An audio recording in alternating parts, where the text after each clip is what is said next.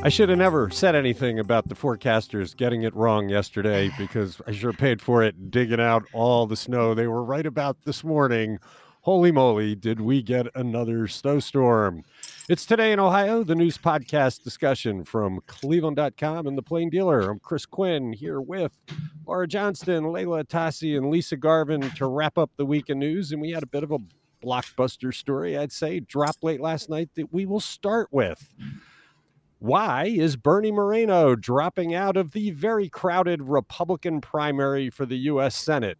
Laura, he sent this note out probably around what 7:30, quarter of eight last night, Mhm. and I mean, he's not backing away from his fealty to Trump. I mean, he has pretty much tied up his whole person and given it to the former president.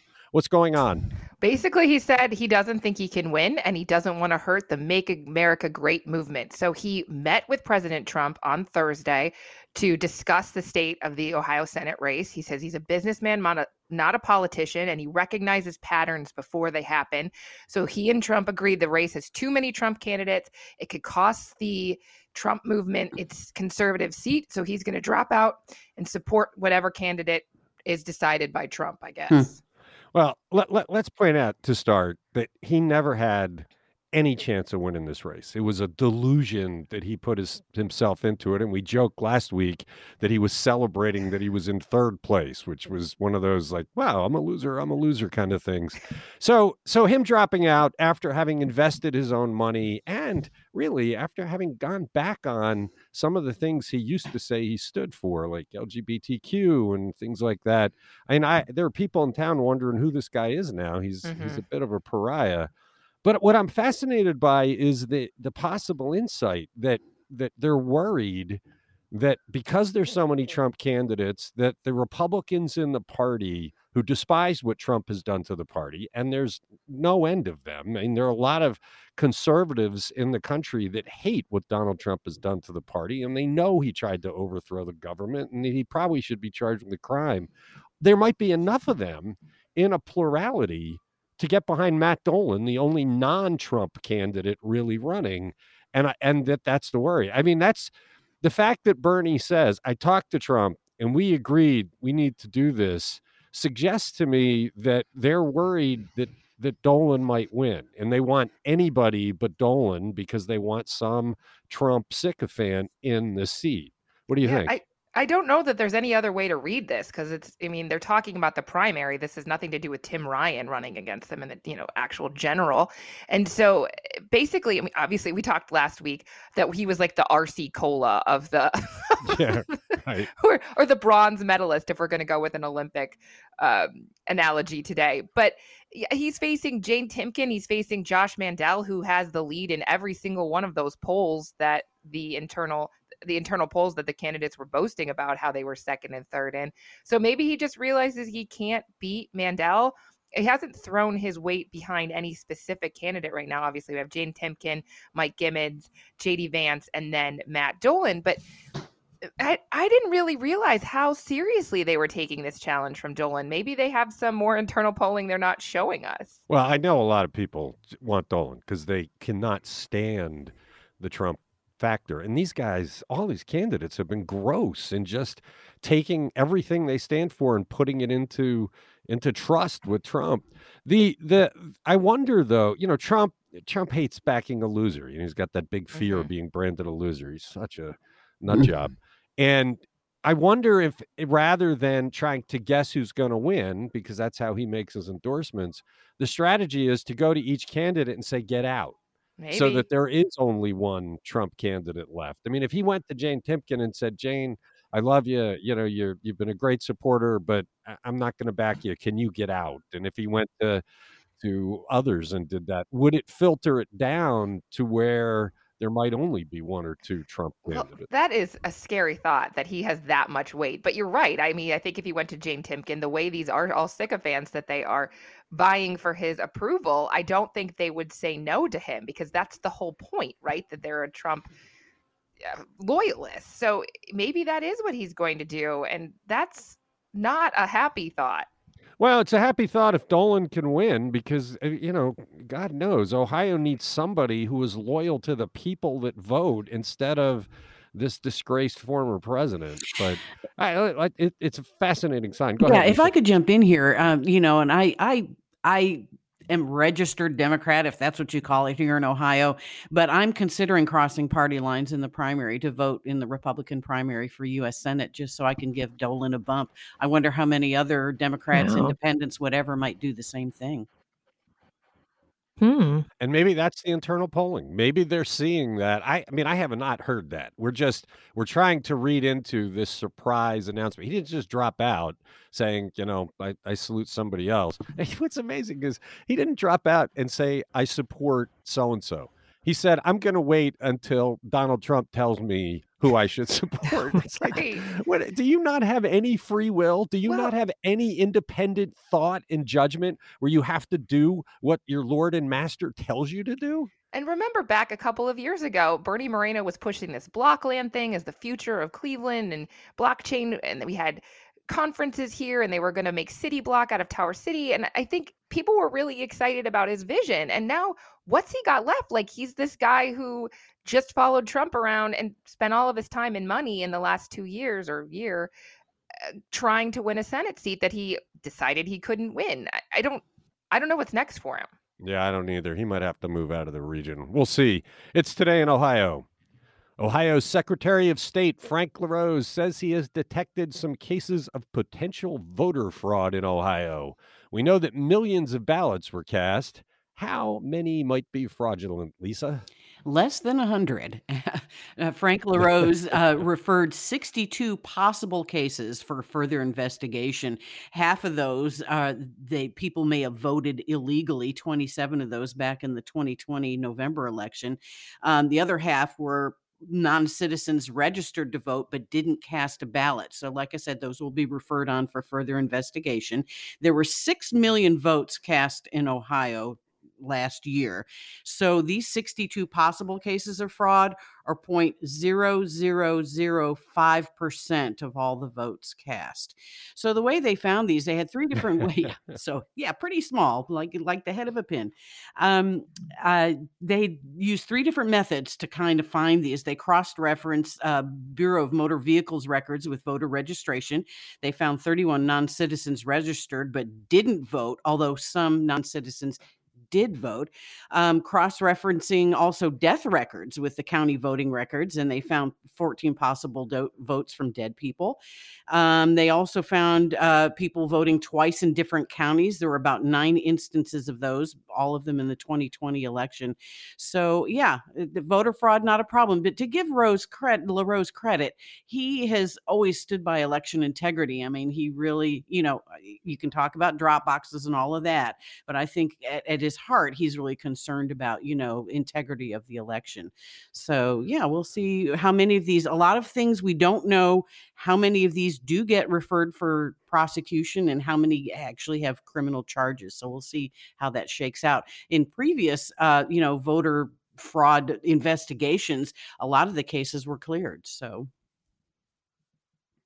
Yeah, the the reason this is important is because the former president has undermined Americans' belief in election integrity by constantly saying the election was stolen from him and fraud is rampant. And and the facts don't back that up at all. The the election was as sound as could be. Every audit has shown that. So it's important to note that this is an infinitesimal number of voters, percentage of voters that might have done something wrong that the system does work. And I, I just, I wish that message could be spread far and wide. I mean, we talked about the Senate race at the top of the podcast, and you've had people like Josh Mandel trying to make people question the integrity of elections. And the proof is right here. The elections are have integrity. It's always had integrity. It's one of the things Americans were always most proud of. And that's why it's so despicable that the leader of the country for four years has done everything he can to undermine confidence in them. and I think that LaRose also found, eh, you know, in previous investigations in this one, especially with non citizens voting, there's really no malicious intent.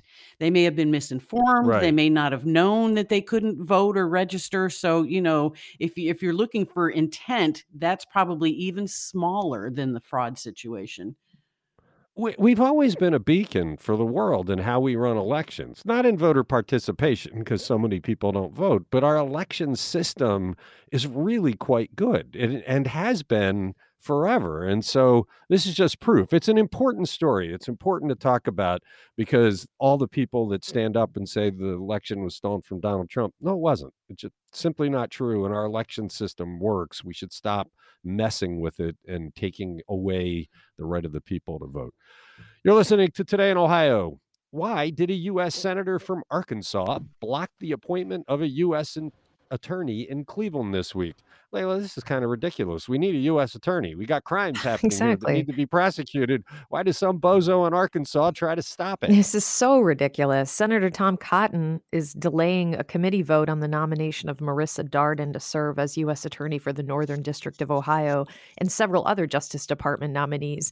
And the reason for the holdup is because the Justice Department didn't respond quickly enough to a completely unrelated information request that Cotton made. Uh, Senate Judiciary Committee Chairman Dick Durbin said that Cotton had demanded a response to his letter related to an ongoing litigation matter within 24 hours or he'd delay consideration of, of several law enforcement nominees, including Darden. And according to Fox News, the letter that Cotton wrote to Attorney General Merrick Garland on January 31st asked whether the Department of Justice is paying to defend deputy U.S. Marshals from frivolous lawsuits filed in the aftermath of their protection of the federal courthouse in Portland from rioters during the summer of 2020. So, yes, very germane topic to what's to Northeast Ohio and our our nominee here. He set a February 1st deadline for a response and indeed threatened to vote against these nominations. I mean, Durbin says members of the committee have the right to hold up a vote according to the rules, but doing that on matters like this really hurts the public who need these law enforcement appointments. And the top Republican on the committee, Chuck Grassley from Iowa, turned that argument on its head and says, you know, it's the Justice Department that's hurting innocent people by yeah, right. failing to respond to senators' requests for information. It's mm. the old, you know, the Justice Department made me do it excuse. You'd think Rob Portman, a fellow Republican, would speak up and say, hey, guys, you know, eh, you want to try other methods, but don't screw with Ohio right now. We're trying to get some stuff done. Yeah. I mean, it's just it's it's wrong to to play games with another state's stuff and and get in the way. Yeah, it's, so it's hope... really kind of kind of a hostage situation if you think about yeah, it. Yeah, it's such childish nonsense. Yeah. We'll see if they break the logjam. It's today in Ohio. The Republicans redrawing the gerrymandered congressional maps for Ohio surely will not adopt it, but how does the map drawn by good government groups break down the state? Laura, it was nice to see somebody come forward with a fair map because I don't think we're going to see it come out of the people who are charged with it. No, absolutely. But this shows it can be done, and it's not difficult. And all the the fight that um, Bob Cupp and Matt Huffman put up, saying this, we cannot draw the district seat away. This is the best we can do. Like they're full of baloney because the maps from Fair District Ohio, Fair Districts Ohio, would favor Republicans to win eight of Ohio's 15 congressional districts. Obviously, that's slightly more than half, close to each party's share of the recent statewide vote, which 54% to 46% Republicans. And three of the map's Democratic leading districts, one would combine Cleveland's west side suburbs with Lorain County, one would anchor in Toledo, and one would anchor in Akron. They would be competitive, which means the Republicans could win as many as 11 seats, Democrats could win nine seats. But if you look at this map, it makes a lot of sense. There's no snake on the lake, there's no weird looking claw kind of district. Like they're pretty blocky. We do expect some news in the legislative redistricting today. That we, there's a belief that the Supreme Court will rule today on the second round of gerrymandered maps that the Republicans produced uh, and see if they order them to come back with a third round. So we'll be talking about that on Monday if it indeed happens today. So can I just say on the the congressional that the state legislature has until February 13th to come up with this map, and then the authority shifts back to the Ohio Redistricting Commission, and we all know how much they want to get this right. well, clearly, I mean, I thought they were going to try and do the right thing in the second round of the legislative, but Mike DeWine and oh, Frank You LaRose. gave them too much credit, man. Yeah, they really showed their true colors. They don't really care about the citizens at all. They care about party. It's party first, people second, and they prove it every time. I think it's party and them then themselves maybe, and then people. yeah. It's today in Ohio. The Northeast Ohio real estate market has been going strong for a while now. So, how much did home prices rise in Cuyahoga County for the full year of 2021? Lisa, these are big numbers. And I think for anybody that remembers what was happening around these parts in 2008 and 2009, it's even more surprising. Right. And, you know, seeing median home prices have really made huge jumps in the last few years. In Cuyahoga County for 2021, we saw a 10.7% increase in home prices that jacked the median home price, which half sell above and half sell below that price to $155,000. That's up from 140,000 the year before. Um, in suburban areas, uh, though, uh, we've seen a slightly smaller rise. In suburban areas, it's gone up 8.7% prices have to a median of 182 one $182,000. And um, single family homes in Cleveland have gone up 28.2% to a median price of $72,500. That's up from 56,500. So, and it's interesting. The biggest jump was in Orange. Orange is a fairly affluent suburb.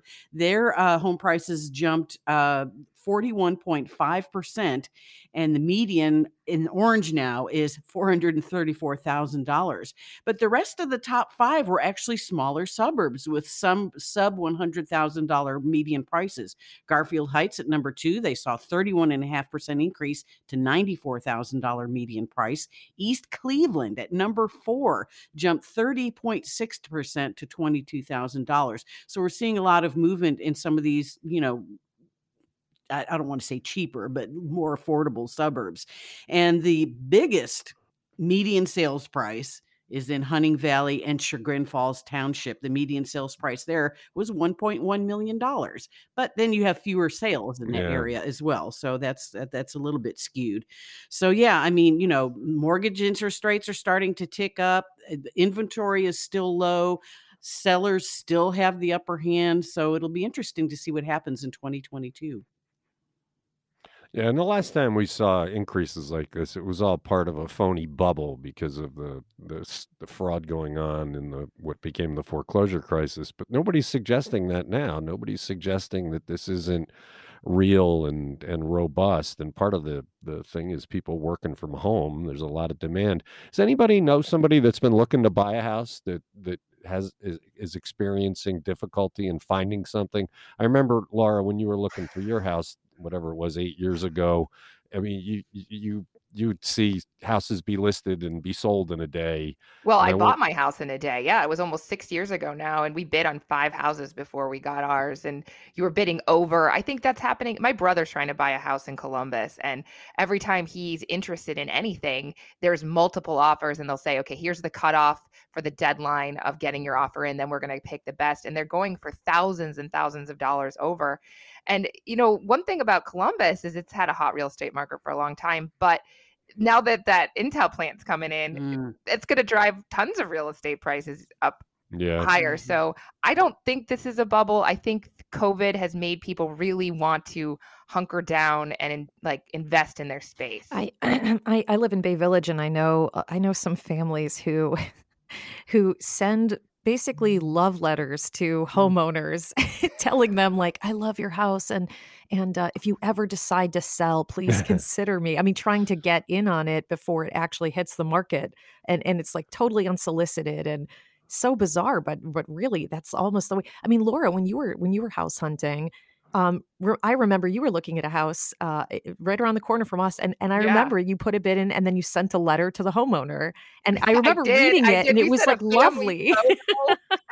Wow. like we love this house. We did not get that house. you know what though? I have heard one of our reporters who's uh, new to Cleveland and was doing some apartment hunting, um, told me that there were bidding wars for apartments. Wow. That is Isn't that crazy? I Mm. have never sounds like heard of such a thing. Me neither. And that's why we keep seeing more developers buying buildings to convert them into apartments. You are listening to Today in Ohio. Lake Erie is too frozen over for much in the way of shipping now, but the Port of Cleveland saw a big jump in business in 2021 compared to 2020. Leila, I suspect part of this had to do with COVID crippling business in 2020, but what are the numbers? Yeah, so despite the the supply chain issues that we continue to hear so much about, reporter Sean McDonnell tells us that the port really got a lot of use last year. The Port of Cleveland on Thursday reported a 69% increase in tonnage across its docks compared to 2020. And the port said significant increases in goods both in and out of containers and iron ore shipments to the Cleveland Cliffs, Cleveland Works steel mill really drove that increase. So the general cargo terminal, which includes steel, containers, project cargo, salt, and cement, saw about 650,000 metric tons go across the docks, and that that represents a 57% increase from 2020. That's the second highest total in a decade, slightly behind 2015 numbers. The bulk terminal, where iron ore and limestone are delivered, saw a 71% increase over 2020 with almost um, 7 million tons the port said shipping container volume also doubled. So, you know, naturally, the port was very excited about this announcement, particularly as it relates to the growth of containerized cargo, because they've worked for years to position Cleveland as an alternative to the congested coastal ports, which have been backed up in the last year. And the Cleveland port is really the only one on the Great Lakes with container shipping. So, good year for the port. Yeah. Well, you got to give a salute to Will Friedman, the guy who's been running it for whatever it is now, 10 or so years. That was his vision, and he really has brought it about. And those numbers make clear that something good is happening down Mhm. there. It's a big boost for the economy. So, good news story for the Cleveland economy. We don't often have those. You're listening to Today in Ohio. Skiers really don't seem to like out of state ski resort owners, it seems. Why are Northeast Ohio skiers like Laura upset with the Colorado company that owns the local trails? Laura, let them have it. I was gonna say, do you want me to just talk for the rest of this podcast? Because I can I can take it on. But uh, I don't I don't think it's that skiers don't like the out of town owners. Most of us were pretty psyched by the possibilities when Vail bought Boston Mills, Brandywine, and Alpine Valley three years ago. It's just that Vail is used to really big resorts like Breckenridge and you know Vail, and they don't seem to understand the best way to run a Northeast Ohio ski resort. So the biggest challenge this year has been staffing. Vail requires employees to be vaccinated and they pay $11.25 an hour for a lift operator, though at least they have added this $2 an hour bonus if you stick it through the end of the season. But they don't have enough staff, so they have incredibly limited hours. There's only two days a week that you could ski during daylight, basically. And uh, the the weekend hours are just daytime. They they lost their popular night skiing for Saturday nights. So everybody's just smushed into smaller hours. They're not opening every lift because they don't have the manpower. They haven't even opened their tubing hill yet at Brandywine, which is usually like a cash machine. And so there are just some really, really long lines. So bad. And I was not there for this, but the ski, uh, the kids have ski school, like their school clubs go, and they had a three Mm. hour wait to get rental equipment, which is just insane. The pictures people put on social media are like these wall to wall kids filling up the entire hallway, and they were like, it's a fire hazard. So I, I think it's getting a little bit better, but Vail has been blasted over and over for basically the entire month of January, for basically the entire country, the way that they're managing their ski resorts. And I do not think they uh, expected. It's got to be agonizing for you after the kind of storm we had for the past 36 hours. I mean, I think down there they might have gotten as much as two feet. I heard in Hudson they had a couple of feet. We didn't get that much. Yeah, right now 10 -ish. there's no skiing. You cannot go skiing this right now in Northeast Ohio. You can ski at four. They're going to open the the hills at four, but I think it's ridiculous. And this is the first time in my memory, and I've been skiing there since I was eight, that we have ever dealt with anything like this. And I know the staff. You know, it's easy to say staffing shortages, but I think there's a really simple solution to a staffing shortage, and Cedar Point had it. Pay them twenty dollars an hour. they got enough people. All right. You're listening to Outrage on Today in Ohio. What's a sports book and why is the owner of the downtown Cleveland casino preparing to open two of them as Ohio prepares for legalized sports betting? Lisa, I, I the sports book tom, terminology seems odd. Yeah, I had to like look it up actually, but a sports book is is a facility. So it's a brick and mortar place where people can place wagers on sports, politics, whatever. The you know, the sports book you know has bets for. So um, Jack Entertainment, uh, which owns Thistledown Racino in Northfield and also the Jack Casino downtown, they're planning on having a sports book at both of those locations, in addition to online and mobile platforms. Um, Adam Suleiman, who is the v- vice president of sports and digital gaming at Jack Entertainment, says they're envisioning Vegas style facilities, very fancy with wall to wall screens, lounge chairs, maybe free booze and other amenities. Um, but they they are getting in line because applications are not open yet for this. We really don't have a date when they'll be starting taking uh, applications for these licenses. Sports wagers were made legal in December, and the state has until January 1st of 2023 to get the enterprise up and running. So that uh, Jack Entertainment and others have plenty of time to get their act together. There will be 25 Class A licensings for mobile and online betting. There will be 40 physical locations, uh, the 40 Class B licenses, which are for physical locations like sports books. This is Ohio wide, not just in Northeast Ohio. And then there will be an unlimited number of Class C licenses that allow betting kiosks and bars and any other place that has a liquor permit. Um, but for the Class A and B licenses, the the oh, the 11 casinos and racinos in Ohio and eight Ohio sports teams will get preferences for these class A and B licenses. So yeah, they're they're getting ready and even uh, Jack is saying, "Well, we want to have a website and app under our banner and then they they want to launch a free to play version of their sports betting app, kind of a training camp to get people ready for when it when it becomes, you know, uh, up and running." Yeah, so it's taken them too long. I can't believe we have to wait till next year, but we'll see if they speed it up a little to get some of that money flowing. It's today in Ohio. Is Cedar Point going to become part of the SeaWorld empire? Leila, I give you this question because you talked earlier this year that every time you walk through the Oh, gate, yeah. you remember it like you're a kid, I love I'm- Cedar Point. I do. I don't want it to end up in in, you know, mismanaged or anything like that. So, yeah, so the story here is that SeaWorld Entertainment reportedly has offered an unsolicited $3.4 billion bid to take over Cedar Fair, the, the company that owns Cedar Point and Kings Island in Cincinnati. Mm-hmm. Interestingly, just a couple years ago, Cedar Fair rejected a $4 billion offer from rival Six Flags because it was too low. Cedar Fair issued a statement saying that it's going to review this SeaWorld proposal and decide what's in the best interest of the company and stakeholders and what have you. But the news this week prompted a 13% spike in the value of Cedar Fair shares. Uh, Dennis Speigel, who's the founder of International Theme Park Services in Cincinnati, told Susan Glaser that SeaWorld's offer is probably too low. I mean, that kind of seems like it makes sense given that they rejected a, a higher offer.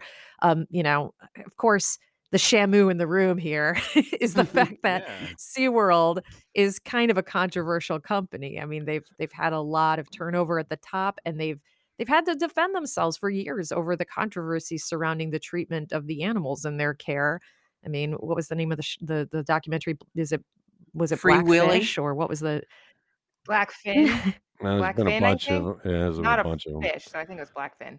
But yes, I think it. freewheeling hel- helped people get outraged about Yeah. Shamu. Yeah, right. Of course, SeaWorld doesn't have rides where big sh- pieces of metal go in and slam into people's heads. Well, so there's come been some on. that's- controversy yeah, on I both know, sides. I know. I mean, well, I mean, come on. That's a freakish, most freakish thing I've ever heard of. The thing, the thing is, Leila talking about Cedar Point as childhood. Like I didn't go there till I was in high school, but I went to SeaWorld almost every year when it was back in Aurora. Mhm. So I have like fond memories of that. And you're like, well, at least there was some ties to Northeast Ohio. Yeah, I mean. I have fond memories of SeaWorld too as a child and I mean, I loved those shows where, you know, the the the trainer would jump off the nose of the the killer whale and I mean, that was amazing to me, but you know, then you see the documentary and you're like, "Oh, Right. man." But they did have water skiers and Oh, divers at cool, SeaWorld too. Those people probably weren't mistreated. I know there were a, there were a lot of great shows at SeaWorld, but but you know, I don't know. I really do believe like like you know, like I said in the past, like I do have that super nostalgic. I think C- Cedar Point for me, you know, evokes that feeling of nostalgia more than almost anything else. And Oh wow. and I think that that the w- Cedar Point has become so pristinely clean and well managed since the 80s Mhm. when we were kids. I mean, it's like you can't find a scrap of trash anywhere in the place. They always do the landscaping just beautifully. I walk sometimes I just snap pictures of the landscaping and try to use it as inspiration for my own yard. I'm like, man, I mean, because you have all that time waiting in lines that you can just sort of look you have around. plenty of time to wait. I Wow, know. listen to the passion in Leila's voice for the amusement Well, park. you know, y- I'm What- saying that now, but then like fast forward to the summer when I'm screaming at my kids in the hot sun and you're sweating because sweating, you're you're standing like, on hot "Oh, blacktop. Get me somebody, yeah. get me Yeah, some water. Yeah, yeah. I think thinking about being hot and sweating is probably the right image for today if you're out dumping snow off your drive. It's today in Ohio, and that wraps us up for the week. Thanks, Leila. Thanks, Laura. Thanks, Lisa. Thanks to everybody who listens. And we will be back Monday with another roundup of the news.